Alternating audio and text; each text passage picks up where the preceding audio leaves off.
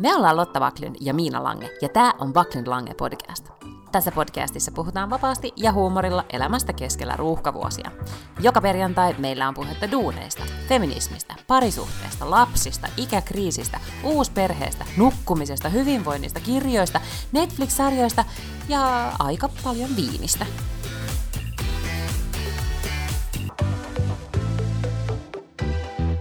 Näin, ja nyt mä puhun keskittyneesti tähän mikrofoniin, jotta aloitamme vuoden hyvällä äänenlaadulla. Eikä silleen niin kuin äh, lopetimme vuoden paskalla äänenlaadulla. Eli tässä kohtaa nyt meidän pitää, siis minun pitää pahoitella, hei vaan kaikki kuuntelijat, sitä, että viimeksi nauhoitin kännykällä ja sitten pidin jostain käsittämättömästä syystä peukaloani mikrofonin kohdalla. Ja sitten äänestävystä tuli, tai siis siitä äänen laadusta tuli mitä tuli. Niin, tai siis ei se, ehkä äänen laatu oli varmaan ihan hyvä, mutta me ei vaan kuultu, mitä sä sanoit. Niin sitten, Koska mä pidin sormea mikrofonin niin, kohdalla. Kyllä. Niin sitten tosi monet osat meidän hyvistä keskusteluista piti leikata lopullisesta versiosta pois, koska sieltä ei vaan kuulunut sun ääntä. Ja sitten varsinkaan se on, varsinkin se on ongelma, kun sä puhut ja sitten sieltä kuuluu toisesta päästä vaan, mhm, joo, mm. Niin näin. Mm. Mutta näin, mutta siis tavallaan ehkä, siis tämä oli joku itsesensuuri ehkä sitten iski. Ehkä, ehkä. Mm. Mutta ne ei ollut Mutta niin me puhuttiin viime... asioita, niin. mistä puhuttiin. Ne oli tärkeitä asioita. Se on totta, ja nyt mä ajattelin, että mehän voidaan sitten puhua siitä asiasta vielä lisää, koska mä oon nyt niin innoissani tästä unelmakartta-asiasta, mistä me puhuttiin viime viikolla, että me voidaan jatkaa siitä. Mutta aloitetaan sillä, että kysy, mä kysyn sulta, että miten sulle kuuluu, Lotta? Kiitos. Äh, mulle kuuluu oikein hyvää. Mähän on nyt siis niin kun, mun elämää dominoi tällä hetkellä siis se, että mä en syö koska äh, mä oon nyt kolmatta vuotta siis Nutriletin brändilähettiläs, eli mulla on semmoinen... nyt kolmatta vuotta syömättä. syömättä. niin, aivan. Eli mulla on sellainen, niin mä kolmatta vuotta siis Nutriletin brändilähettiläs, mulla on semmoinen vuosisopimus heidän kanssaan, siihen kuuluu kaiken näköisiä erilaisia juttuja maahan ja mainoskasvonsa, ja mä käyn luennoimassa eri tapahtumissa ja niin kuin, kaikkea tällaista. Ja se on semmoinen vuoden soppari. No nyt sitten syksyllä oli puhetta, että mitä nyt niin tehtäisiin promojuttuja. Ja sitten äh, ne on niin kuin, äh, sopinut, että ne tekee Radio Rockin kanssa tällaisen niin promokampanjan. Radio Rockin molemmat aamujuontajat, eli Harri Moisio ja Kim Sainio, on äh, Nutrilet-kuurilla. Ja sitten sanoin, että no tämähän on ihan mahtavaa, että jotta me saadaan siitä niin meidän someen, siis Nutriletin someen sisältöä, niin mä oon myös.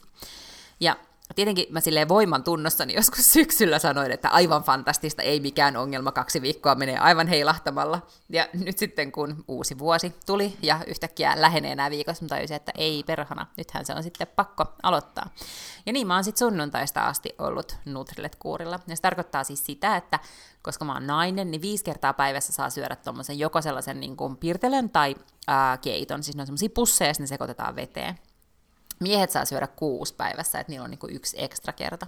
No sen lisäksi on tiettyjä kasviksia, mitä saa syödä sille melkein miten paljon tahansa. Sitten saa ottaa yhden kerran päivässä sellaisen proteiinilisän, eli riippuen vähän mitä proteiinia syö, niin tyyliin onko se 100 grammaa maitorahkaa tai 40 grammaa kanaa tai niin kuin jotain, tiedätkö, tällaisia. Että yhden sellaisen saa sitten päivässä syödä. Että eihän tämä nyt oikeasti ole niin ihan mahdotonta, että pystyy esimerkiksi tekemään vaikka tonnikalasaalaatin aivan hyvin, ja se on niin yksi ateria oikeastaan. Mutta ää, tietenkin se, mihin joutuu keskittymään, on, että ei mitään sellaisia niin pieniä naposteluja välissä. Tuossa on kaikenlaista piparia vieläkin jäljellä joulusta ja, ja mihin tahansa kun meet ja siellä tarjotaan, niin ei voi mitään muuta syödä kuin näitä tavallaan sallittuja juttuja. Niin tähän mä oon nyt siis keskittynyt. Ja kun se energia saa päivässä ehkä joku 800 kaloria tai jotain semmoista, niin ei myöskään siis pysty käyttää aikansa esimerkiksi silleen niin salilla tai jotain, koska niin kuukahtaa puolessa välissä. Niin olen keskittynyt näihin asioihin. Eli, niin vähän niin kuin hengissä pysymiseen. Niin, niin näin on. Hmm. Okei, ja sitten sanoit äsken, että sulla on kylmä. Niin, siis siinä luki kyllä jossain äh, niistä papereista, tai, tai ne Nutletin tyypit sanoivat, että joo, että yksi, niin kuin, siinä oli kaiken näköisiä, mitä voi tulla ihmisille, että, että äh, henki voi haista, että pitää muistaa pestä hampaat kunnolla, tai, tai sitten just niin kuin, että tuntuu, että on nälän tunnetta, paljon niin kuin just alussa. No ei mulla mitään näistä oikeastaan ollut. Sitten sen luki myös, että voi tulla kylmä. Oli aivan helvetin kylmä. Oli yhtenä iltana, ehkä kolmas ilta, niin oli niin kylmä, että oli pakko nukkua villasukat jalas. Hmm. Mutta mä muistan silloin, äh, toi nyt ei ole sama asia missään tapauksessa, kun toi on kuitenkin tuommoista niin hallittua ja te, niin kuin tervettä meininkiä, mutta mullahan oli silloin aikoinaan, kun se oli vähän myöhemmin keväällä, ehkä se oli sitten helmikuussa, kun mä aloitin semmoisen raakaruoka detox-hommelin silloin monta jo monta vuotta aikaa, mistä mä aikaisemminkin puhunut. Ja siihenhän liittyi se, että okei, sai syödä jotenkin kasviksi tosi paljon ja, ja mä niitä kaikkea piir- niin kuin siis tein vihersmoothieita erityyppisiä – ja sitten niitä, niitä söin. Muistan juoneeni valtaisen määriä vihreitä teetä, koska se niinku, että mä yritin lämmittää itseäni, mutta sitten mä myös kuivaharjasin ja se auttoi tosi paljon, koska hän niinku kast, niinku, mikä tämä on, lisää pintaverenkiertoa. Ja nyt mä teen sitä kuivaharjausta nyt tälleen talvisin öö, siis sen takia, että... No kuivaharjaus siis niin, ai niin joo, mä aina unohdan, että sä oot välillä aloittelija näissä asioissa. Siis kuivaharjaus on, siis on olemassa sellaisia, esimerkiksi, no niitä saa oikeasti varmaan ihan mistä tahansa kaupasta, mutta siis tyyli ainakin luontaistuota kaupasta ja sitten varmaan niin kuin, no ihan kemppariosastoillakin yleensä myydään siis kuivaharjoja, jotka on siis semmoisia, ei kauhean kovia, mutta siis pitää olla kuitenkin, niin kuin mä tykkään, missä on semmoiset kovemmat harjakset, että oikeasti se Vähän niin kuin vähän sanoa, että raapii. Niin, vähän niin kuin raapii iho, mutta ei paljon. Mutta sitten sillä käydään, niin kuin koko keho käydään sillä läpi, että aloitetaan niin kuin, mä aloitan yleensä jaloista ja, ja sitten silleen pyörivin liikkeen niin kuin käydään kaikki paikat läpi. Ja, ja se vaan niin kuin lisää pintaverran kiertoa ja tulee lämmin. Ja, ja täällä meillä, siis tämä kuulostaa nyt siltä, että mä niin kärsin täällä, mutta kyllä mä vähän kärsinkin tämmöisessä vanhassa talossa, kun täällä on kylmä niin, tota, niin monesti sitten, no nyt tänä vuonna ei ole semmoisia isoja niin pakkas, tai pitkiä pakkasjaksoja, mutta kyllä mä talvisin niin teen sitä kuivahierontaa sen takia, että mulla on jotenkin huono ääreisverenkierto ja mä palelen helposti. Niin tota, se auttaa siihen. No siis Tietenkin mulla, myös mm. liikunta auttaa, niin kuin huomaa siihen, että esimerkiksi kävely tai että jos tekee vähän jotain niin kuin joo, jotain liikuntaa edes, niin se parantaa verenkiertoa ja sitten tulee paremmin lämmin. Mulla on siis jalat aina ihan superkylmät, mä en lähde mihinkään. Siis aina kun me esimerkiksi, vaikka ne on Etelä-Ranskassa, niin aina kun mulla oli työmatkat kannesiin, niin ensimmäinen asia, minkä mä pakkasin, oli siis villasukat. Mulla on aina villasukat joka paikassa mukana, koska jossain vaiheessa mulla kuitenkin palelee jalkoja. Mä sain, mun äiti teki mulle alpakkavillaiset villasukat, mm-hmm. jotka on maailman pehmeimmät ja ihanat. Ja ne on niin kuin, mä oon nyt täysin riippuvainen niistä, mä pidän niitä koko aika koko aika himassakin. Ja mähän kuljen siis himassa semmoisissa niin vanhoisuugeseissa talvisin, Aa. koska täällä on niin kylmä täällä lattialla. Ja. Mä tiedän, mistä, mistä kellarista se kylmyys puhaltaa. No mutta yhtä kaikki, kuivaharjausta mä suosittelen. Okay. Koska kaikki, jotka paastoo tai näin, mm. niin, ja ylipäätään kaikki tämmöiset detox-hommat, niin, niin siihen kun yhdistää kuivaharjauksia, se niin kuin parantaa verenkiertoa. Ja siitä aikoinaan, mä tiedän, niin kuin mä muistan joskus 20 mä oon kuivaharjannut sen takia, että sanottiin, että se mukaan auttaa selluliittiin. En koskaan nähnyt mitään eroa, mutta okay. tota, mulla on siis pitkä kuivaharjaushistoria. Okei, okay, selvä. No mutta mitä mm. sulle kuuluu? No mulle nyt siis kuuluu sitä, että onneksi alkoi arki. Pääsi töihin ihan kunnolla oikein toimistolle. Olin nyt alkuviikosta Helsingissä – ja, ja jotenkin huomasin, että oli ihmiset, oli jotenkin, miten sanoisi, no sä et ole nyt palannut toimistolle silleen niin kuin toimistorakennukseen, mutta ihmiset oli vähän niin kuin innoissaan siitä, että ne oli takas töissä. Joo. Koska kyllä noin aika pitkät noin vapaat sitten kuitenkin oli. Ne oli todella pitkät, joo. Joo, ja, ja sitten tot, olin, eh, kävin asiakkaissa ja näin, niin, niin kaikki oli vähän silleen, että oh, ihanaa, että pääsee tekemään jotain juttuja. Mutta ajattele, että ihan kohta jo tammikuun puoliväli. Niin. Että aika menee sitten ihan niin kuin tosi tosi hurjaa vauhtia, koska jotenkin vastahan, vastahan oli se joulu. Mm. Mutta muuten siis mulle kuuluu siis ihan, ihan hyvää. Lapsi meni tarhaan ja, ja sekin on nyt tyytyväinen.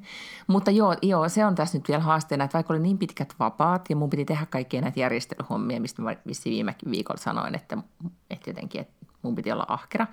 Ja mä sain niitä kaikkia kamoja sinne paikalliseen blokkettiin, eli toriin tungettua, ja, ja nyt me yritän hallinnoida sitä valtaisaa viestivirtaa, joka tulee siitä, että onko tämä vielä jäljellä, voisitko vielä myydä tämän, niin sitten myyn kaikkia, niin kuin, no Valterin vanhoin niin tyylin turvaistuin ja tämän tyyppistä kamaa. Mutta, tota, mutta silti nyt me eletään semmoisessa niin pienessä kaaostilanteessa, koska mä niin aloitin tämän suuren järjestelyprojektin, mutta en koskaan saanut sitä loppuun. Ja nyt näyttää uhkaavasti siltä, että tämä jatkuu tämä kaos sinne kesälomalle saakka. Oh no. Ei, eikö tuo kuitenkin mm. joku tätä hiihtoloma? Ai niin, mutta se ei auta sua. Se on vain yksi ongelma. Niin, no, en mä tiedä siis. Niin, niin, niin.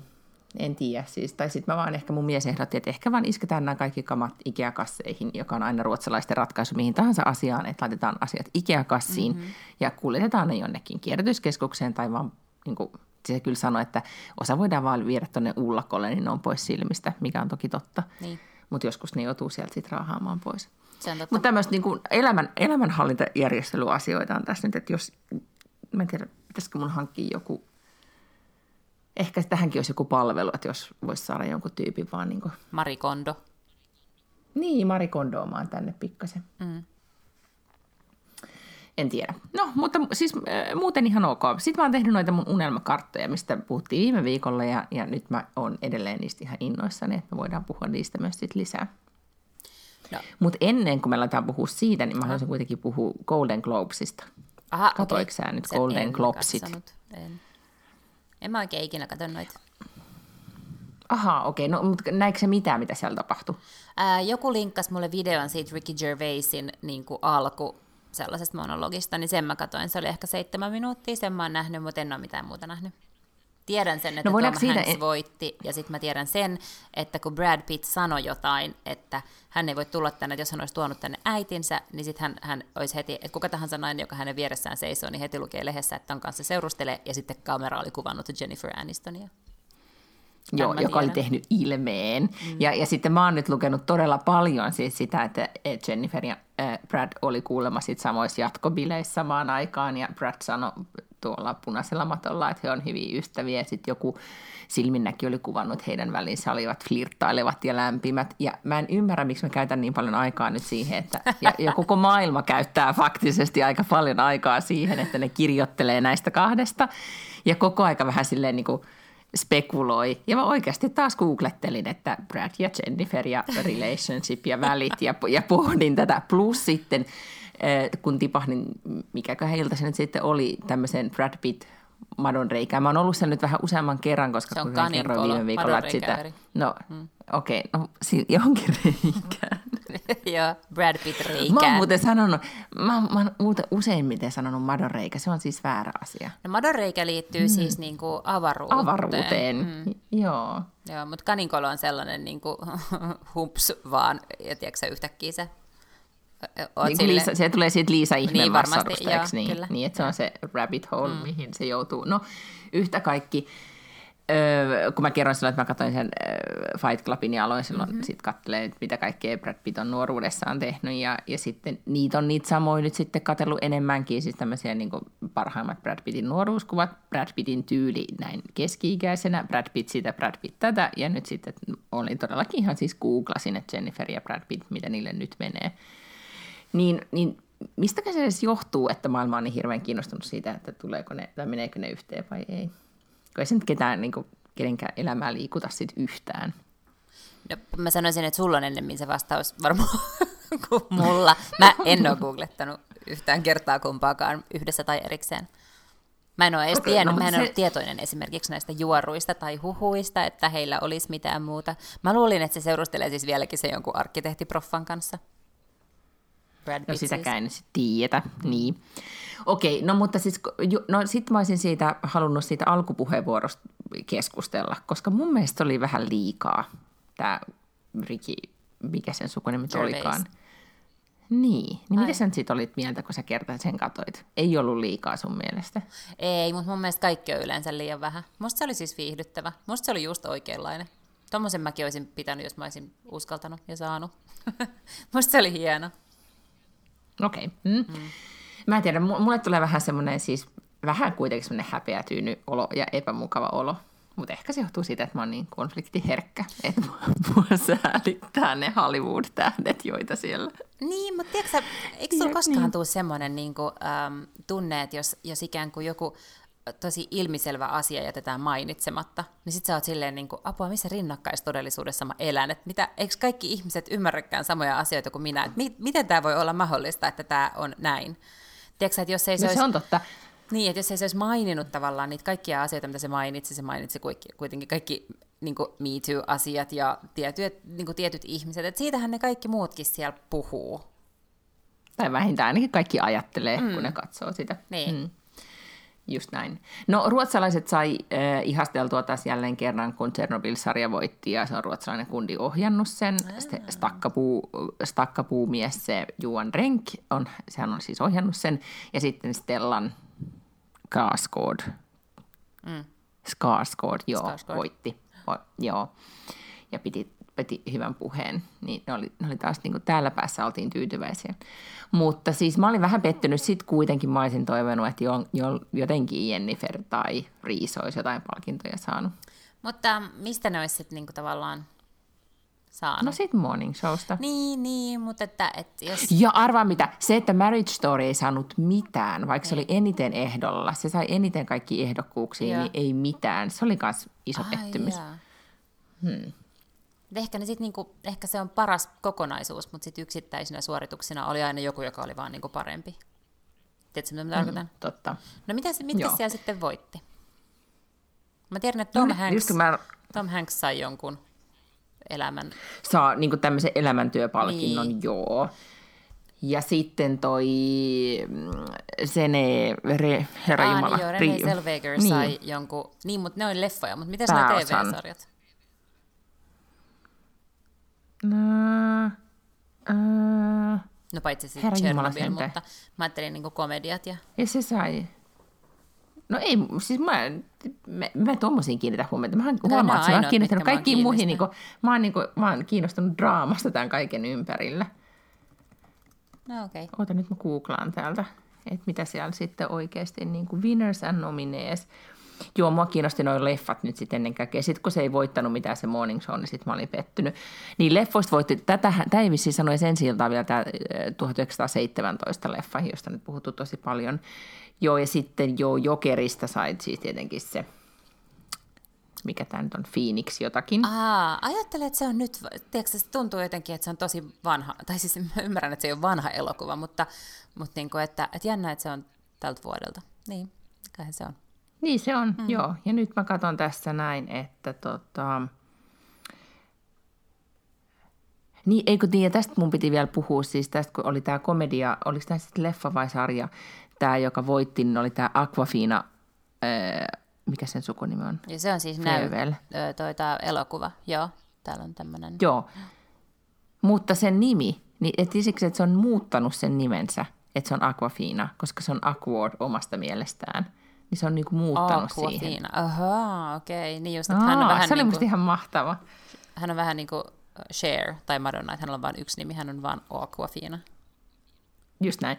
Joo, ja sitten kyllähän Marriage Storysta, niin siis Laura Dern, josta on tullut nyt mun uusi ehkä kaikkien aikojen suosikki, niin tota, sai siitä, muistaakseni mä kehuin silloin sitä hänen, hänen rooliaan asianajana Marriage Storyssa, niin hän siis todellakin sai siitä, siitä sitten. Ja Brad Pitt hän tietenkin sai jo Once Upon Time mm, Hollywoodista sen omansa.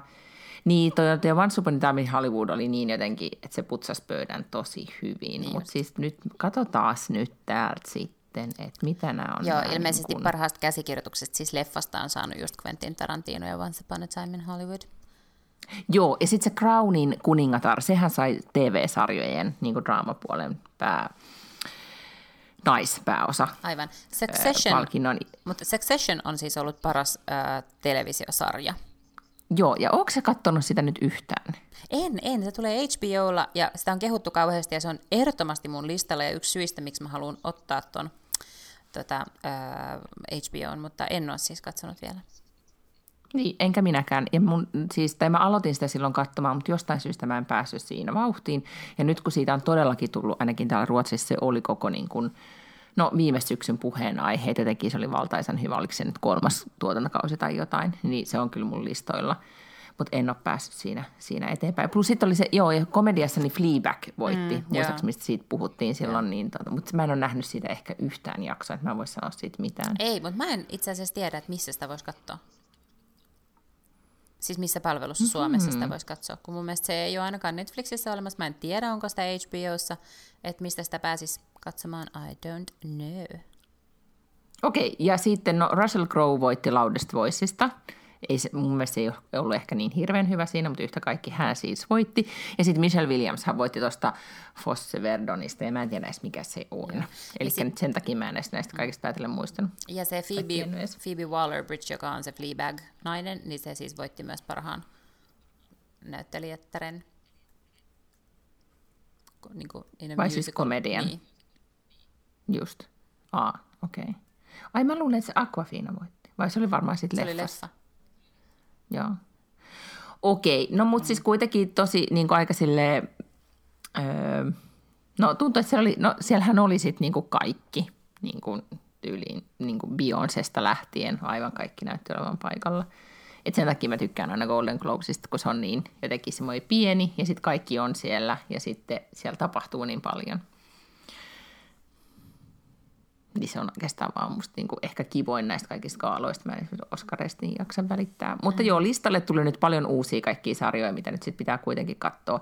Me alettiin katsomaan Netflixistä, kun tuli nyt tammikuun alussa semmoinen sarja kuin Messiah, mm. joka tota, on IMBDssä, niin kahe, nyt se on arviot koko ajan nousseet, nyt se oli kahdeksan pintaan, miten sitä oli siellä arvioitu, joka kertoo siis ikään kuin – se on tämmöinen, oliko se nyt Aftonbladet vai kuka kutsui sitä Jeesus-sarjaksi, että siinä siis on, öö, nyt on nyt vielä vähän niin kuin epäselvää, että onko se nyt Jeesuksen toisen tuleminen vai ei, nyt mä en ole ihan kokonaan sitä ensimmäistä kautta katsonut, että kai se sitten niin on, mutta se on siis kertoo siitä, että mitä tapahtuu, kun, kun ihmiset alkaa uskoa, että yksi mies, joka käyttäytyy kyllä siis kävelee vetten päällä ja niin edelleen käyttäytyy hyvin Jeesusmaisesti, että se on Jeesus. Aha. Mutta, ja se on tosi hyvä sarja, mutta, ja, ähm, mutta mikä mua itseäni vaivaa siis itsessäni on se, että se on, kerronta ei ole kauhean nopeita, se on, ei nyt voi sanoa ehkä, että se on viipyilevää, mutta se on semmoista niin kuin, no ei koko aika mennä tuhatta ja sataa eteenpäin, mm. niin mä huomaan koko aika vähän kyllästyväni. Ja mua mm. ärsyttää se tosi paljon itsessäni, että mua kyllästyttää. Niin, että sitten on silleen Tiedätkö, hamua puhelinta tulee... tai jotain. Joo, ja. Joo. Siis tode, ihan siis niin kuin, ihan semmoinen, niinku, että mikä tämä nyt on, tulee semmoinen olo, että olen hieman, olen vähän sairas, kun en voi niin kuin vaan keskittyä tähän. Joo, mä ymmärrän. Hmm. Kyllä. Mä Mutta taas olen tota, katsonut mm. kohta neljä tuotantokautta Brooklyn Nine-Nine, ja okei, tosin mä aloitin sen kyllä jo tosi jo niin joululomalla, mutta kun äh, tämä Skaba-televisiosta on sellainen, että tämä lapsi haluaa katsoa Frendejä, uudestaan ja uudestaan ja uudestaan vaan koko ajan. Joten aina sitten kun mä oon saanut täällä olla kahdestaan olohuoneessa television kanssa, sitten mä oon katsonut Brooklyn Nine-Nine-sarjaa, ja sehän on siis vanha, sitä ei varmaan edes tehdä enää. Ää, mun mielestä Netflixissä Suomessa on viisi kautta, että mä en tiedä, onko ne kaikki, mä en ole googlannut, että onko niitä edes olemassa enempiä. Mutta se on aivan hilarious. Se on todella, todella hyvä. Nämä hahmot on aivan briljantteja, näyttelijät on aivan briljantteja, se käsikirjoitus on ihan fantastinen, mä oon ihan superfiiliksissä. Ja anteeksi, mistä se edes kertoo? Brooklyn Nine. Se kuulostaa jostain, niin kuin, kertoo jostain, niin kuin, jos mun pitäisi nimen perusteella sanoa, niin mä sanoisin, että se kertoo jostain New Yorkilaisesta paloasemasta. Aika lähelle poliisiasemasta, joo. Okay, Eli yeah. Brooklynin joku 99. precinct, en mä tiedä, onko se oikeasti niin kuin olemassa semmoinen, mutta joo, se on tämmöinen niin fiktiivinen poliisiasema. Mutta se on komediasarja siis. Okay. Mm. Niin, sen mä nyt vähän niin kuin arvasinkin. Ja että se ei ollut tosi TVtä. Juu, ei, ei mutta se ei ollut mikään sellainen, mm-hmm. tiedätkö, kun niitähän on ihan hirveän, hirveän paljon olemassa näitä kaikkia tällaisia draamasarjoja, jotka kertoo jostain paloasemasta tai poliisiasemasta tai jostain. Ne ei ole siis semmoinen, se on komedia. Okei. Okay. Mm. Ja miksi se on sun mielestä niin hyvä? No, niin kuin mä sanoin. Muuta kuin, että siinä, niin, no, mitä muuta niin voi mahtavaa. enää olla? Mutta siis onko siinä, niin kuin, niin, mutta siis onko siinä teki niin kuin, eh, onko siinä niin kuin mustaa huumoria vai onko siinä, niin kuin, mitä, mitä ne käsitellään? Onko siinä aina joku niin kuin, joku tiedätkö, asia, joka tapahtuu, siis joku onnettomuus tai juttu, mitä ne selvittää siinä, vai onko se vaan niin kuin... No, ei oikeastaan, se on kuitenkin komedia, mm. että se ei, niin kuin silleen, se ei ole silleen, niin kuin, tiedätkö, CSI, silleen, niin kuin sanotaan procedural, että aina on niin kuin joku yksi murha alussa ja sitten ne selvittää se ja lopussa ne saa sen murhaajan kiinni, vaan kyllä siinä on tavallaan sellaisia niin kuin, äh, tarinoita, jotka menee kaus, kausien yli jopa, ja niin kuin näitä henkilökohtaisia suhteita ja muuta, mutta se on vaan siis todella hyvin kirjoitettu komediasarja, eihän Frienditkään niin kuin kertonut mistään. Tämä kertoo siis tavallaan no, kyllä siitä niin kuin mm. elämästä siellä, siellä poliisiasemalla, mutta tota niin, niin, joo. On, se on vaan tosi tosi hyvin kirjoitettu ja siellä on tosi hyviä hahmoja, erittäin hyviä. Se kuulosti siis vähän, tai, niin kuin, että, tai heti kun sanotaan poliisi ja komedia, niin mulle tulee mieleen vaan poliisiopistot. Ja, ja sitten mua alkaa ahdistaa. No ei ehkä ihan. Tämä on silleen no, 2010-luvun kuitenkin komedia, että se ei ole edes, ei ole tietysti, mitään naururaitoja tai mitään sellaista, vaan, vaan se on. Mutta se on tosi taitava. Mä luulen, että onkohan se niin, että se on alkanut vähän hitaammin. Et musta tuntuu, että niinku toka ja kolmas ja neljäs kausi on sitten jo niinku paljon paljon parempi kuin se eka. Mutta jotenkin se on ihana, mä jotenkin rakastan niitä tyyppejä. Nyt mä huomaan, että mä koko ajan päivällä jotenkin silleen haikailen iltaan, että pääsispä taas katsoa sitä. Oo, se on paras niin. tunne. Että jos on sellainen niin kuin, fiilis. Joo, mulle ei tästä, en ole vielä nyt niin tähän messaajaan rakastunut niin, että jaksasin sitä oikein iltaisin iltaisin odottaa. Hei, mä haluan, siis tämä ei ole mikään sellainen kirja, mitä mä niin kuin, ää, erityisesti suosittelen ihmisille, mutta mä on pakko kertoa, koska tämä oli niin crazy kirja. Tai ää, tilaat sä ton, tai oot sä niin kuin Goodreads-sivustolla? Tiedätkö, mikä se on? Mm, joo, mä joskus päädyin sinne, kun mä googlaan jotakin asiaa, joo. niin sitten mä päädyin no, sinne. No, Goodreads joo. on vähän tällainen, niin kuin, että siellä on kaikki universumin kirjat, ja sä voit pitää siellä omaa tavallaan niin kuin kirja päiväkirjaa periaatteessa. Mä merkkaan aina sinne, kun mä oon lukenut jonkun kirjan. Ja siellä on kaikki, se on sellainen tietokanta, että siellä on olemassa kaikki tyyli universumin kirjat varmaankin. Ja sä voit esimerkiksi, jos sulla on se appi puhelimessa, sä skannaat vaan niin kirjan QR-koodin tai sen mikä viivakoodin sieltä takaa, niin se niin kuin näyttää sulle kaikki tiedot siitä kirjasta. Ja sitten sä näet, mitä kaikkea ihmiset on kirjoittanut siitä. Ihmiset voi antaa siellä arvosteluja ja kaikkea tällaista. Ja sitten niillä on, niillä on yksi ainoista tämmöisistä niin kuin newslettereistä, mitä mä ikinä luen, koska newslettereitä kun tulee tota, sähköpostiin, niin ne on vaan yleensä kauhean riesa. Mutta Goodreadsin mä yleensä luen, koska siellä on hyviä kirjavinkkejä siis kirjoista, mistä mä en niin kuin muuten ehkä kuulisi. Sitten niillä on vuoden vaihteessa tai vuoden lopulla niillä on aina tällainen niin kuin palkinto, siis mikä tämmöinen kirja niin kuin äänestys. Ja sitten siellä on eri kategorioita, että niin kuin joku paras dekkari ja paras young adult ja paras historical fiction ja paras sitä ja tätä ja tämmöistä. No sitten siellä oli paras comedy kategoria, mihin pannaan kaiken näköistä selkeästi sekaisin. Et siellä oli ihmisten niin omia, koomikkojen omia kirjoja oli siellä ja tämmöistä non-fictionia ja kaikkea. Ja sitten siellä oli tämmöinen kuin Hope Never Dies, joka oli romaani. Ja sitten sen kannessa on Barack Obama ja Joe Biden. Okei, okay. tämä kuulostaa tosi oudolta. Mm-hmm. Ja sitten mä aloin googlaa tätä asiaa, niin se on joku jenkki tätä mm, käsikirjoittaja, ää, joka selkeästi tekee enemmänkin tällaisia niin kuin, mitä, mitä nämä edes on, tämmöisiä spoof-juttuja. Mutta tämä on siis kokonainen romaani, joka on ö, 300 sivua melkein, jonka päähenkilö on ö, entinen varapresidentti Joe Biden, ja sitten hän tota, ratkaisee rikoksia apunaan Barack Obama. Mutta niin siis tämä on saanut pitchattua tän jonnekin, ja sitten tämä on todellakin tuotettu, ja tämä on vasta ensimmäinen kirja. Ilmeisesti tämä on sarja, koska ainakin toinen oli jo tullut, ja mä en tiedä, onko tarkoitus, niin kuin, että näitä tulee tästä nyt sitten pilvin pimeän tästä eteenpäin. En mä tiedä, tarviiko, tiedätkö tuollaisilta ihmisiltä saada lupia, että tekee niistä niin kuin Ei varmaankaan, ei, ei. Joo, mutta tämä on todella Mut hämmentävä. sanotaanko se, että, että tule Barak tänne nyt, niin kuin, katsopas tätä analyysiä, mitä täällä lukee. No siis se on... Tai siis tyyli jostain DNA-testianalyysiä ja sitten parakon sille, ei, hmm, totta, kun, nyt ei, ei, kun meidän niinku, pitääkin mennä haastattelemaan. Ne on niinku omia itsejään, ne on niinku entinen presidentti ja entinen varapresidentti. Mutta sitten äh, tämä ekakin, en mä tiedä miten tämä jatkuu tästä, mutta tässä ensimmäisessä kirjassa niin tavallaan sattumuksien summasta niin Joe Biden joutuu keskelle sellaista niin kuin outoa tapahtumaa, missä yksi mies on kuollut ja äh, hän epäilee, että se on murha ja niin kuin, että mikä siinä on sitten taustalla ja muuta. Ja sitten jossain vaiheessa Barack Obama ilmestyy ja, ja, ja auttaa häntä ja sitten niillä on semmoinen Secret Service-kaveri ja kaikkea tällaista. Mutta tämä oli siis komedia-kategoriassa, jotenkin top vitosessa ehdokkaana tai jotain. Se oli musta niin hämärä juttu, että se oli pakko etsiä ja se todellakin löytyi kirjastosta. Niin nyt mä oon siis lukenut myös tällaisen kirjan.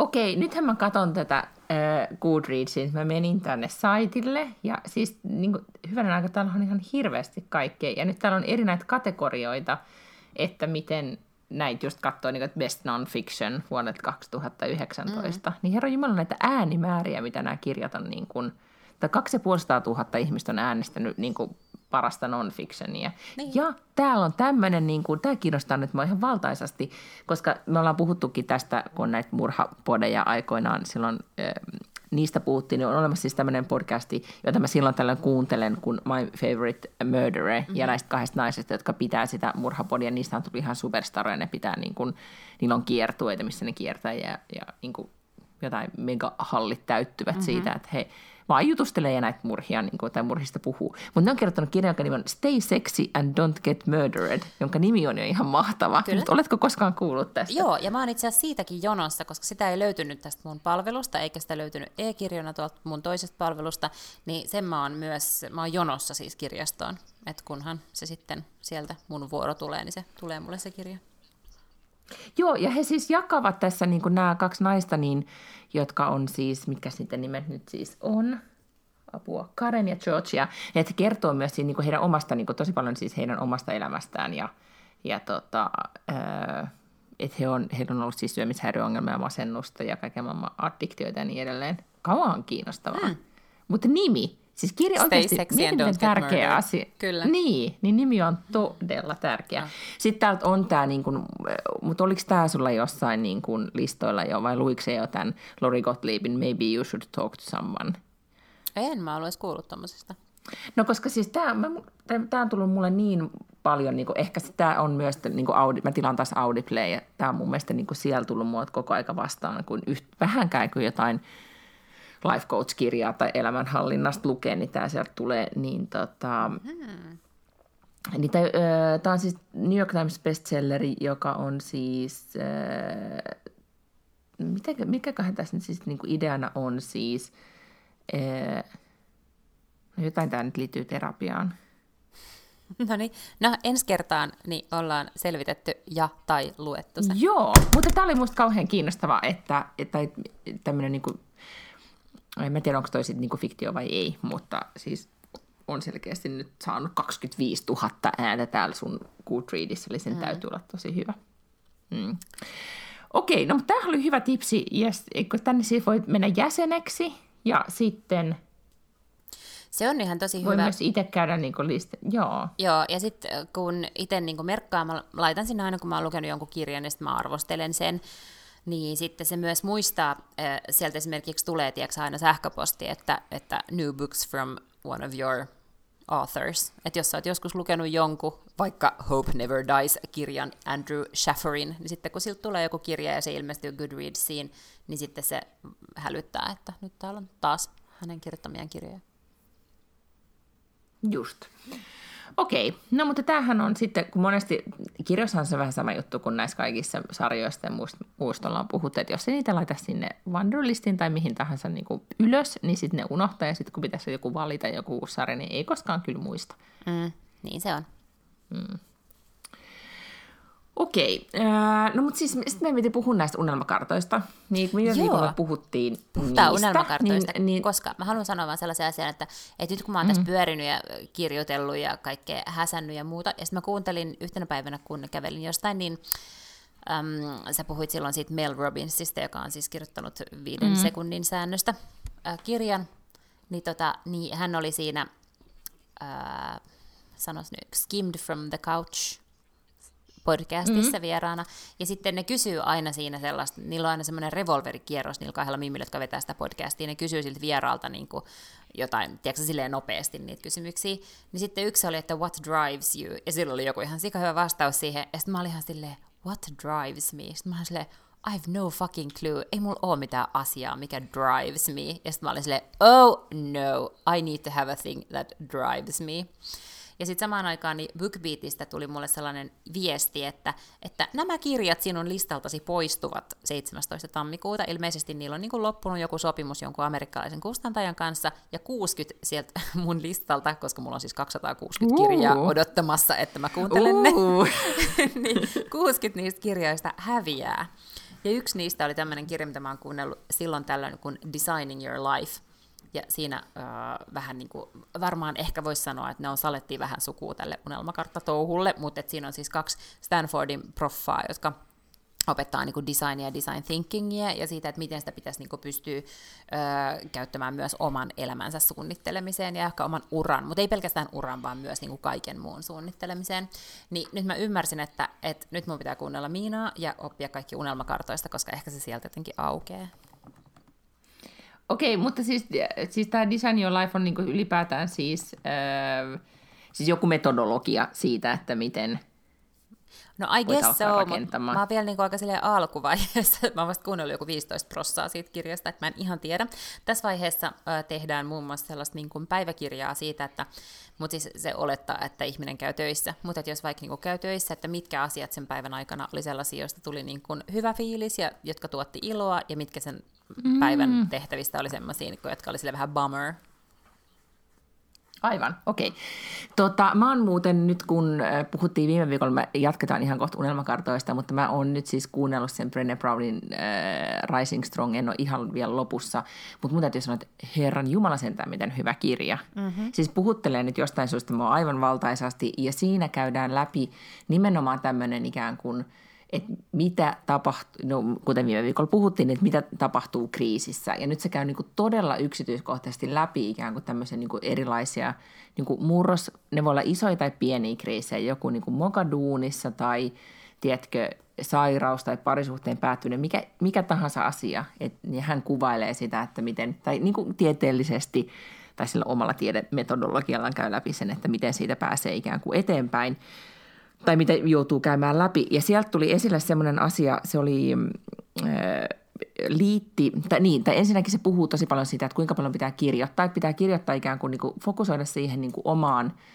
tai niin kuin miettiä oman elämäntarinansa kirjoittamista siitä, että, että jollain tavalla meidän pitää pystyä rakentamaan erilaisista episodeista, mitä meillä on elämässä, niin ikään kuin kokonainen mm-hmm. tarina. Että se on tosi tärkeä, niin kuin, varmaan tässä voisin kuvitella, että Designing Your Lifeissa on vähän niin kuin samaa, ajatusta, että jollain tavalla me niin paljon halutaan, että siitä niin kuin, tai toivotaan, että meidän tarina on ehjä. Ja jos siellä on yhtään semmoisia ikään kuin aloitettuja lukuja tai jotka on päättynyt kesken tai jotain muuta, niin ne on epä, tyydyttäviä ja me, me halutaan, että se on kokonainen tarina. Mutta se oli sitten ollut, äh, tämä oli musta kamalan. Mä laitoin taisi itselleni ulos, ylös, nyt mä en muista sen kirjoittajan nimeä, mutta se on siis Pixar Studio, niin mun mielestä joku luova johtaja tai jotakin, joka on kirjoittanut kirjan, jonka nimi on Creative Inc. Inc. Mun mielestä se on se Ed Catmull, joka on sen on kirjoittanut. Joo, joka sitten taas, niin kuin Brené oli niitä jotenkin kouluttamassa tai puhumassa siellä luovassa tiimissä.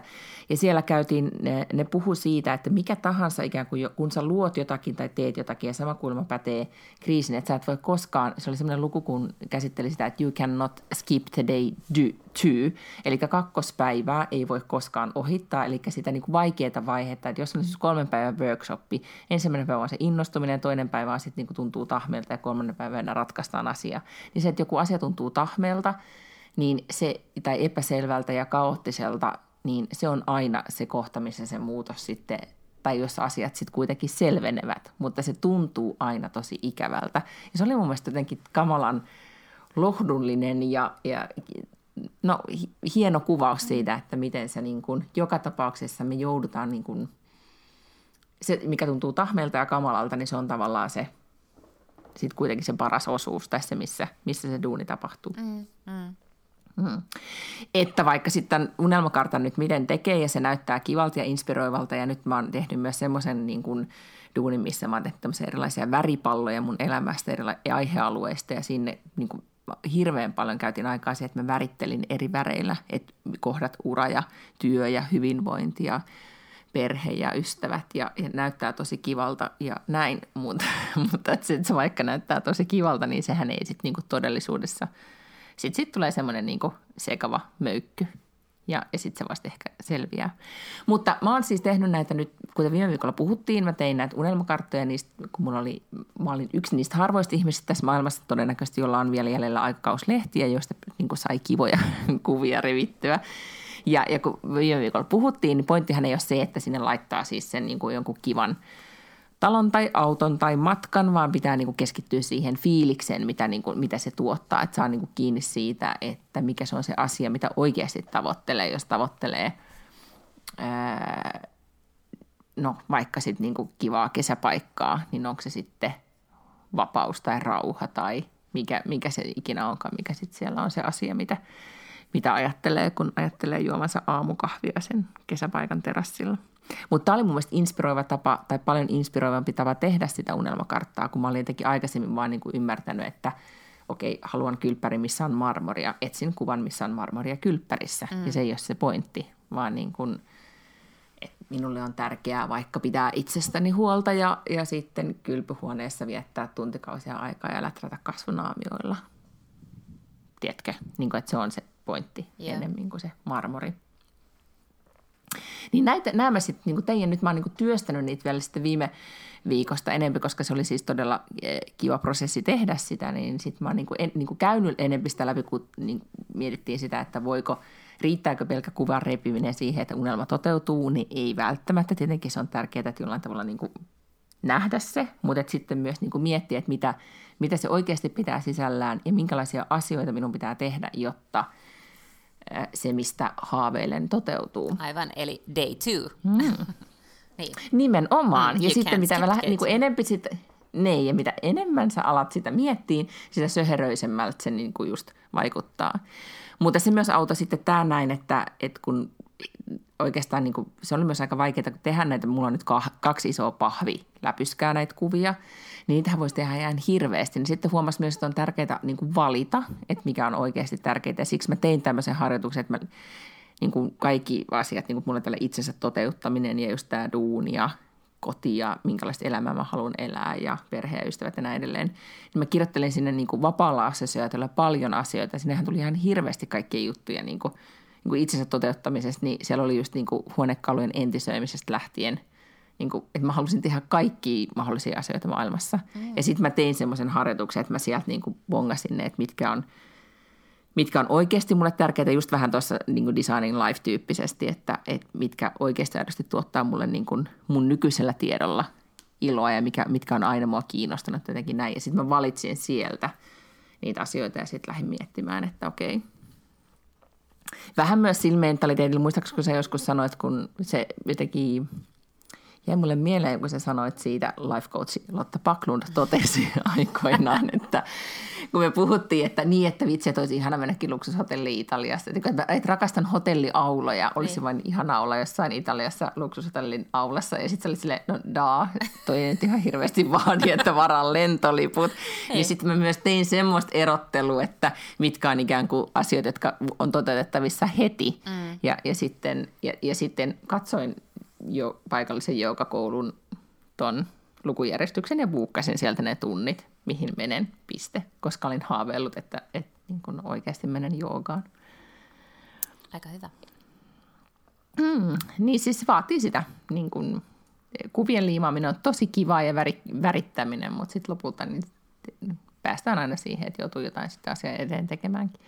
Mikä oli sitten se asia, mistä me sitten myös mun miehen kanssa tosi paljon puhuttiin, että – kun mä oikeasti luulin, että, tai nyt en luullut, mutta siis mä ajattelin, että, vitsi, että, että tämähän on tieteellinen metodi, että tämä unelmakartta-homma toimii. Mutta sitten mä löysin sen artikkelin, missä todettiin, että, että se ei ole. Ai tai eikö, eikö niin, eikö siis sitä on tärkeää niin kuin, kyllä niin kuin, kuvata ne, mutta sitten sittenhän meidän aivot jotenkin luulee, että se on, jo, että se on myös silleen vaarallista, että aivot luulee, että okei, nyt tämä on jo olemassa. Ja sitten niin. unohtuu tämä duuni vaihe, mm, mm. ellei sitä just tee sitä niin kuin polkua.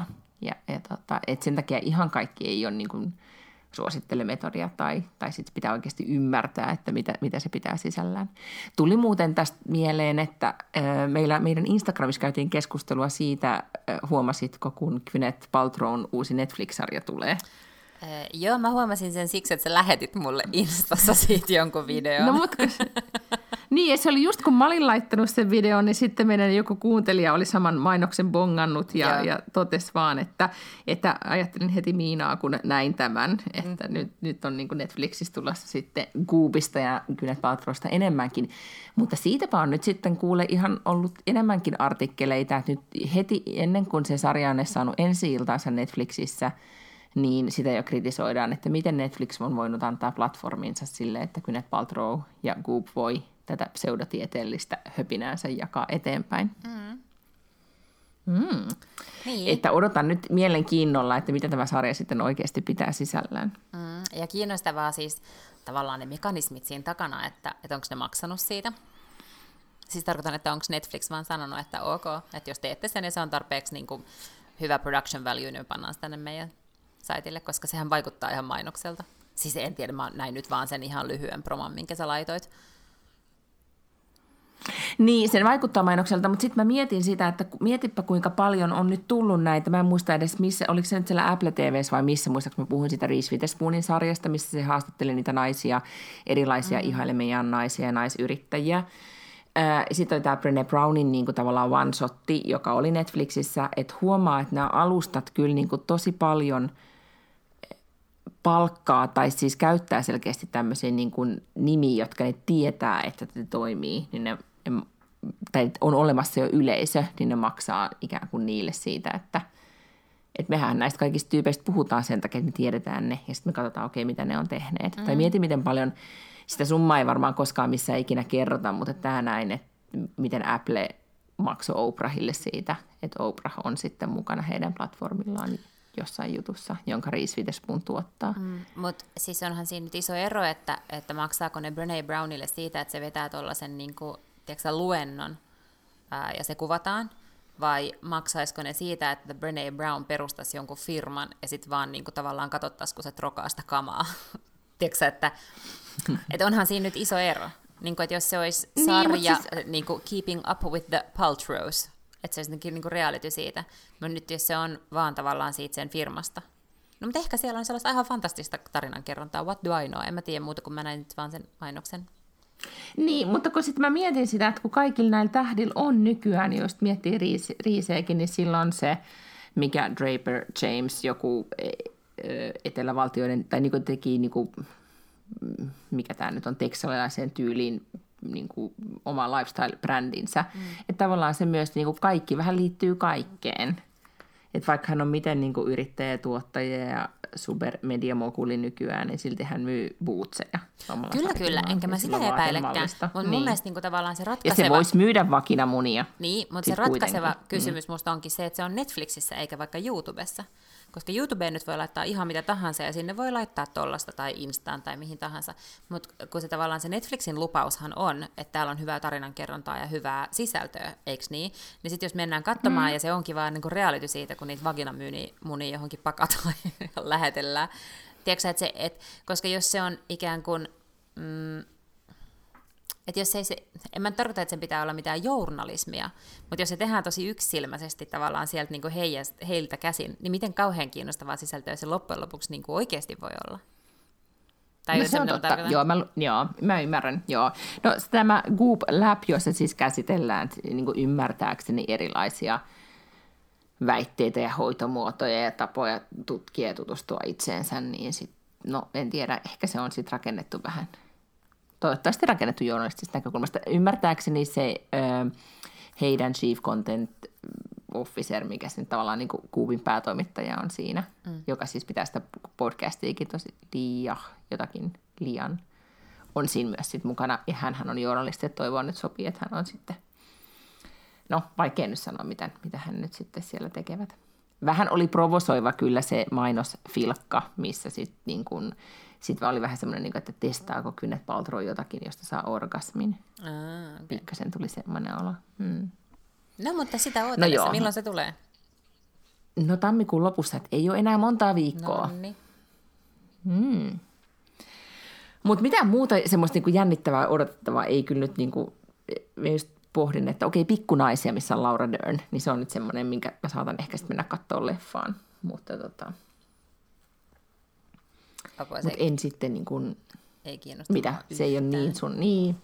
Mä, mä epäilen, että sä et ole koskaan lukenut Vihervaaran Annoja, silleen niin kuin, että sä saisit ulkoa ne. En. M- mulla on ollut pikkunaisia kirja, kyllä mä oon saanut sen joskus lahjaksi, mutta jopa minä, joka luen kaikkea, en lukenut sitä kirjaa. Varmaan ehkä aloitin kyllä, mutta en sitten lukenut. Mutta joo, totta kai kyllähän niin kuin, äh, Vihervaaran Annathan tuli telkkarista. Kyllä mä muistan sen, mutta en mä niitä lukenut. Niin, mä jotenkin aavistan, että sä et ehkä siihen sit niinku Mut hei, mä luin, samaistunut silleen kuin mä. Mä luin kaikki mm. Tiina-kirjat. Sitten mä oon lukenut kaikki äh, noi Sweet Valley Twins-kirjat, jos nyt pystyn ne kaikki lukemaan, mutta siis niinku varmaan 40 kappaletta niitä. Ja oon tällaisia sarjoja kyllä lukenut. Babysitters Club, Neiti etsivä, Miten, onhan näitä. Sano, neiti etsivä, joo. Mutta siis Babysitters Club ei sano mulle yhtään mitään. Ai Babysitters Club. No en mä niitä ehkä kaikkia, mä luin niin. ehkä kuusi, kahdeksan. Kyllä niitä käännettiin mun mielestä. Niitä oli ainakin ruotsiksi oli olemassa meidän pien, mun lapsuudessa, mutta englanniksi mä niitä luin. Okei, joo. Mä muistan vaan lukeneeni, niin kuin, muistatko kolme etsivää kirjat? Ai mitkä? Kolme Ehkä et etsivää? muista. Kolme etsivää. Ei. oli semmoinen poikajoukko. Ah. Ne oli hyvin niin kuin epä, epäkorrekteja, jos miettii näin, että pikkutyttönä luki pienistä pojista, jotka seikkailevat, mutta yhtä kaikki. Ne oli hyvin jännittäviä kirjoja. Ai se niinku ja oli suomalaisia? tietenkin viisikot. Mm, ei, ei, ei, ne oli jotain jenkkejä. Ah, okei, okay, joo. Ah, mm. okei, okay, joo, joo. Mutta eikö neiti etsivä ollut vähän semmoinen, että se oli niin kuin... Nyt jos lukisi niitä, niin olisi, tulisikohan niin kuin... Ei niitä varmaan enää olisi olemassa. Kuule, Ne on poistettu se, jonnekin. mä niin juuri olen ehdottanut lapselleni, että ö, etsittäisiin käsimme vähän neiti etsiviä, koska tota, siis neiti etsivä leffahan tuli, vai sarja, jonnekin Huluun tai jonnekin viime vuonna, eli kyllä se on ihan kurantti. Ja tää Siis nä- näyteltynä vai, näytelty vai piirretty? Ei, ei kun näytelty. Ja Joo. Siis tämä Carolyn Keane, joka nämä kaikki neiti etsivä kirjat on kirjoittanut, ei siis ole olemassa, oikea, olemassa oleva oikea henkilö, vaan niitä kirjoittaa sellainen niin kuin tiimi, ja mä oletan, että, että siellä sitten niin vaihtuu myös kirjoittajat. Joten niitä neiti etsiviä syletään mun mielestä vieläkin ulos, jonka takia mä uskoisin, että siellä on myös sellaisia, joiden referenssit on vähän kurantimpia. Että jos mä oon niin lukenut niitä joskus 90-luvun alussa, niin silloin on, on niin korkeintaan faksattu jotain, mutta mä oletan, että jos ne nyt kirjoittaa uusia neiti etsiviä kirjoja, niin neiti etsivä on varmaan vitsi TikTokissa ja Instassa ja joka paikassa. Mutta en siis tiedä, mutta mulla on vaan semmoinen mielikuva, että mä en usko, että ne on aivan täysin tyystin loppunut. No ei kyllä ole. Nopealla googla- googlauksella selvää, että Laivan kikin todellakin neiti etsivät. Mm-hmm. Ja arvaa mitä, neiti etsivä leffan, joka on tullut siis about vuosi sitten ensi iltaan, niin sen tuottajana on Ellen DeGeneres. No niin, mm. told ya. Mm, että, niin, että tämä ei nyt todellakaan niin kuin, ei ole lainkaan niin kuin, ku, kuopattu juttu. Ja varmasti on, e- elää sit ehkä niin kuin, poliittisesti korrektina tällä vuosisadalla. Miksi se olisi ollut poliittisesti epäkorrekti aikaisemmin? No kun mä sitten mietin, että miksi, miksi mulla on sellainen mielikuva, että se olisi ollut sitä. Miksi mä sekoitan se jotenkin, että se olisi ollut niin kuin jotenkin, että oliko se semmoinen niin kuin noheva nuori nainen, joka otti ohjat omiin käsiinsä. Miksi mulle tulee semmoinen olo, että ne kirjan kannet oli semmoisia pinkkejä ja, ja mä sekoitan se vähän niin kuin Barbie-maailmaan. Toki silleen, että mä niin kuin leikin itse ei. barbeilla niin kuin hyvin, hyvin pitkään, eikä barbe, mä en osannut, barbit oli musta mahtavia. Ei, Aha, silloin oli, neiti tota, etsivä oli siis semmoinen silloin, hyvän aika joo. feministinen hahmo. No oli se nyt, no en mä tiedä, Joo, onko se feministinen 80 hahmo. jotakin. Niin, mutta Niin. Et siis joo, kyllä hän oli siis tämmöinen etsivä. Se oli kaksi ystävää, Bess, joka oli semmoinen hyvin niin kuin, äh, jotenkin klassisesti, tiedätkö, vaalea tukka ja jotenkin pyöreät muodot. Ja sitten hänen toinen paras ystävä oli George, joka oli myös tyttö, mutta sillä oli musta lyhyt tukka. Ja sitten sillä oli vielä tämmöinen niin pojan nimi. Sitten sillä oli poikaystävä ja sitten sillä oli isä, joka oli juristi. Ja sitten se kuitenkin tavallaan okei. sai näiltä kaikilta aina niin kuin apua eri asioissa, mutta se oli kuitenkin aina se itse, joka jotenkin niin kuin cracked the case ja uskalsi, ja se oli kauhean rohkea, se aina meni kaikkiin paikkoihin, mitkä oli pelottavia, ja siellä niin kuin selvitti kaikkia asioita. Okei, ja nyt on ihan mahtavaa, kun googlaa nämä neiti etsivän ja sitten näkee näitä kirjan kansia, niin muistaa exact, mitä nämä, niin kuin, muistaakseni nämä ihan niin kuin vanhat. Siis joo, no niitä vanhoja mä oon lukenut, joo. mutta, mutta nyt Oh kun mä my yritän miettiä God. just niin kuin taaksepäin, niin mä en, en siis kuolemaksenikaan pysty muistamaan yhtään tarinaa. Mä en muista, mitä, Joo, mitä en mäkään, ne... koska mä muistan nämä kannet. Joo, mutta mä en muista, mitä on mitään, pitänyt niin kuin, että, että onko murha vai niin kuin kidnappa, mitä ne on niin kuin ratkaissut. Kuulostaa hirveän brutaalilta, että ne olisi niin kuin jotain murhia ratkaissut, ei kai nyt sentään. Mä oon kuitenkin lapsena niitä lukenut. En mä tiedä yhtään. Ei varmaan ihan sellaista. Mutta mm. nyt mä siis aion salaa yrittää ujuttaa, että lapsenikin kiinnostuisi ja voitaisiin ruveta lukea näitä.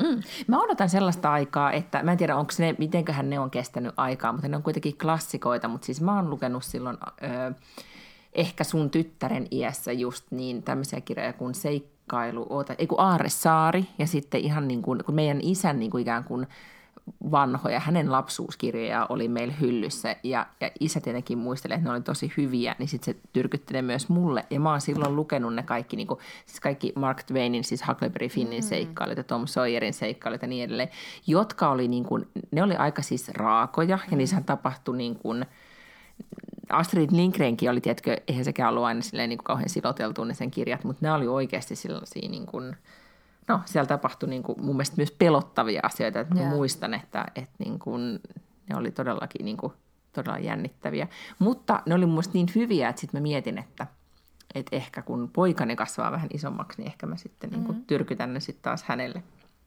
Kannattaa käyttää se ikkuna Ehkä. nytte, kun se ei itse pysty päättämään asioita. Niin nyt sä voit lukea, sulla on tavallaan niin kuusi tai viisi vuotta aikaa lukea sille ihan mitä sä haluat.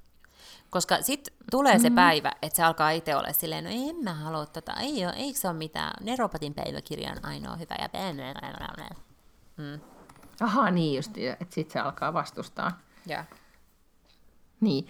No mä muistan aikoinaan, siis se kirja oli todella pitkä ja raskas soutuinen, mutta se oli myös jännä. Niin on semmoinen tota, Sakari Stopeliuksen kirja kuin Talviltain tarinoita, joka kertoo siis jostain, niin kuin, en mä tiedä, Suomesta, niin kuin kuitenkin seikkailu, eh, seikkailusta ja niin kuin Ruotsin, Suomesta Ruotsin vallan alla tai mitä se ikinä olikaan. Ja mä muistan, että siinä yhtäkään kuvaus, siis se on ihan vaan romaani ja me niin kuin, ja isä on joskus näin talvena kahlannut sen mun kanssa läpi, ja Joo. siis lukenut sen mulle.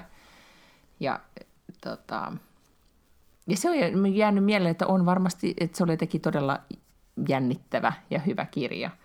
Niin tota, ehkä mä sitten just pakotan oman lapseni kuuntelemaan samanlaiset jutut. Niin kyllä, todellakin. Nyt meillä ollaan kyllä vaan siinä, että, että, että hän vastusti ensin patua ja tatua valtaisesti, koska patu ja tatu oli niin suomalaisia. Niin. Niin kato, kun hän on niin...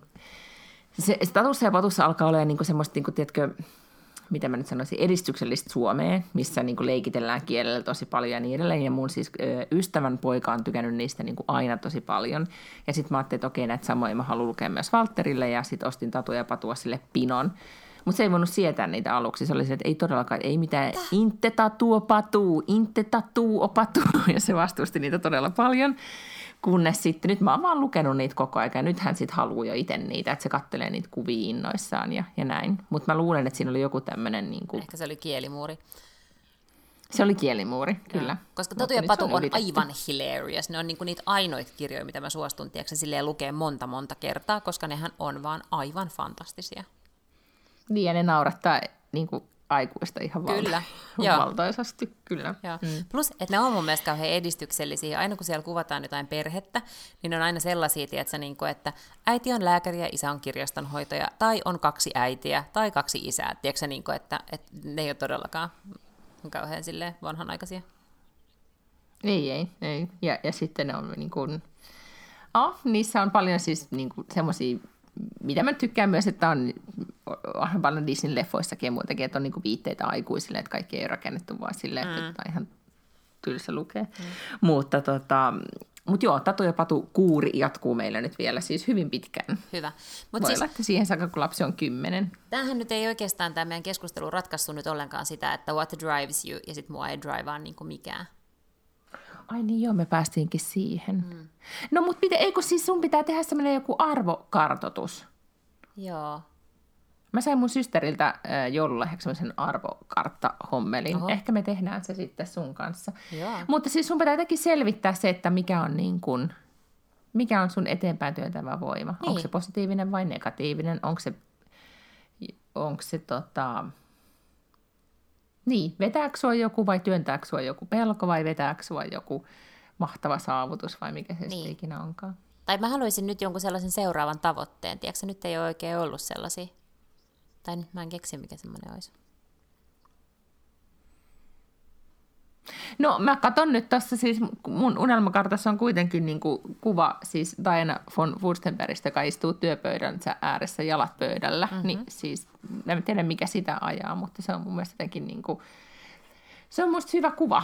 Plus mulla on myös tommonen kuva, missä, missä tota, yksi nainen ajaa avoautolla Hamptonissa. Sekin on musta tosi inspiroiva. Toki se ei ole se Hamptonsin se pointti, mutta ehkä se avoauto ja se, että tukka liehuu tuulessa. Sun tukka on niin paljon kasvanut, että se voisi ajaa sua jollain tavalla. Joo, okei. Okay. No mä mietin erilaisia tukkalähtöisiä tavoitteita ensi viikoksi. tota, niin, no mutta mie- sitä nyt, mie- sulla on nyt viikko aikaa sitten miettiä, että mikä mm-hmm. sua ajaa. Jep. Ja Moni jäi vaivaamaan, mikä sitä Mel Robbinsia ajaa? Ää, se oli, Mikä sen drive oli? hänellä oli se niin kuin helping people, having an impact. niin kuin, että hän näitä juttuja kertoessaan, että hän vaan niin kuin, muuttaa muiden ihmisten asian siis nopeasti nyt, jos joku ei ole kuunnellut tai tiennyt, niin siis Mel Robbins oli tällainen, hän on siis juristikoulutukseltaan, sitten hän oli ensin joku yleinen syyttäjä, sitten se oli jossain juristitoimistossa, sitten se oli jossakin startupissa ja hän oli naimisissa ja sitten ne investoi koko ö, omaisuutensa tota niin, niin, ravintolaan niin, kuin miehensä kanssa ja sitten ravintola meni kauhean hyvin ja sitten ne investoi toiseen ravintolaan johonkin tukkuliikkeeseen ja sitten yhtäkkiä kaikki meni niin kuin alta ja sitten oli joku 800 000 dollaria oli velkaa ja kaikkea ja sitten se niin kuin, pikkasen alkoi silleen, ei nyt niin kuin hirveästi dokaa, mutta pikkasen juopottelemaan, että hän pystyy unohtamaan kaiken, ja sitten oli vaikea päästä sängystä ylös, ja sitten yhte, niin kuin yhtenä aamuna jotenkin keksi vaan tämmöisen viiden sekunnin säännön, että katkaisee sen ajatuksen, eikä, niin kuin, eikä anna sille valtaa laskea, vaan 5, 4, 3, 2, 1, ja sitten se niin nousee sängystä. Sitten hän kirjoitti tämän perusteella kirjan, ja sitten sai erilaisia mediatöitä, ja sitten nimenomaan life coaching-yrityksen perusti, ja, tota, ja on nyt siis niin kuin, nyt sille maksetaan tiedätkö, niin kuin 75 tonnia siitä, että se käy kerran luennoimassa jossakin paikassa niin tota, nyt hänellä siis menee paljon paljon paremmin. Mutta hän, hänen, hmm. niin, se mikä häntä drivaa oli siis tämä Making an Impact. Hmm, Okei. Okay. No, mutta keksitään sulle siis Drive ensi viikoksi. Ja sitten mä tajun, että Venla, oliko se, että Venla ei ihan vielä? Ensi viikon perjantaina. Kohta, koska nyt meillä on niin, että meillä on tämä gaala-sesonkin tässä mm-hmm. nyt sitten tulossa kuitenkin. Että nyt kun me käytiin jo tuolla Golden Globesissa, niin nyt se sitten niin seuraavaksi Venloihin. Ja... Niin. Mutta se on mun ainoa niin. gaala kyllä tällä gaala-sesongilla. Mä en tiedä, voiko sitä vielä kutsua no, sesongiksi. on aina yksi enemmän kuin mulla. No, mutta, mutta mä oon, mä oon tämmöinen niin hang around näissä kyllä. gaaloissa. Joo. Mm. Että voit sitten kertoa, että mitä, mitä siellä tapahtuu. No mutta hyvä. Nyt pitää jatkaa töitä. Jatketaan. Mm. Ja sitten toivotetaan kaikille hyvää viikonloppua, kun se alkaa, koska nyt tässä nyt tämä arki rullaa ihan niin kuin, ja nähdään niin kuin ennenkin. Hyvän... ensi viikolla tai kuullaan niin ensi viikolla. Mm. Ehkä jopa nähdäänkin. Ja muista kuivaharjata nyt sitten. I, joo, I'll get right on that. joo, mä haluan nähdä storiesissa tästä ne esi, niin kuin esimerkkejä. Hetkenä minä hyvänsä kuivaharjauskoulu. no niin, sitä odotellessa. Puus! Bye bye!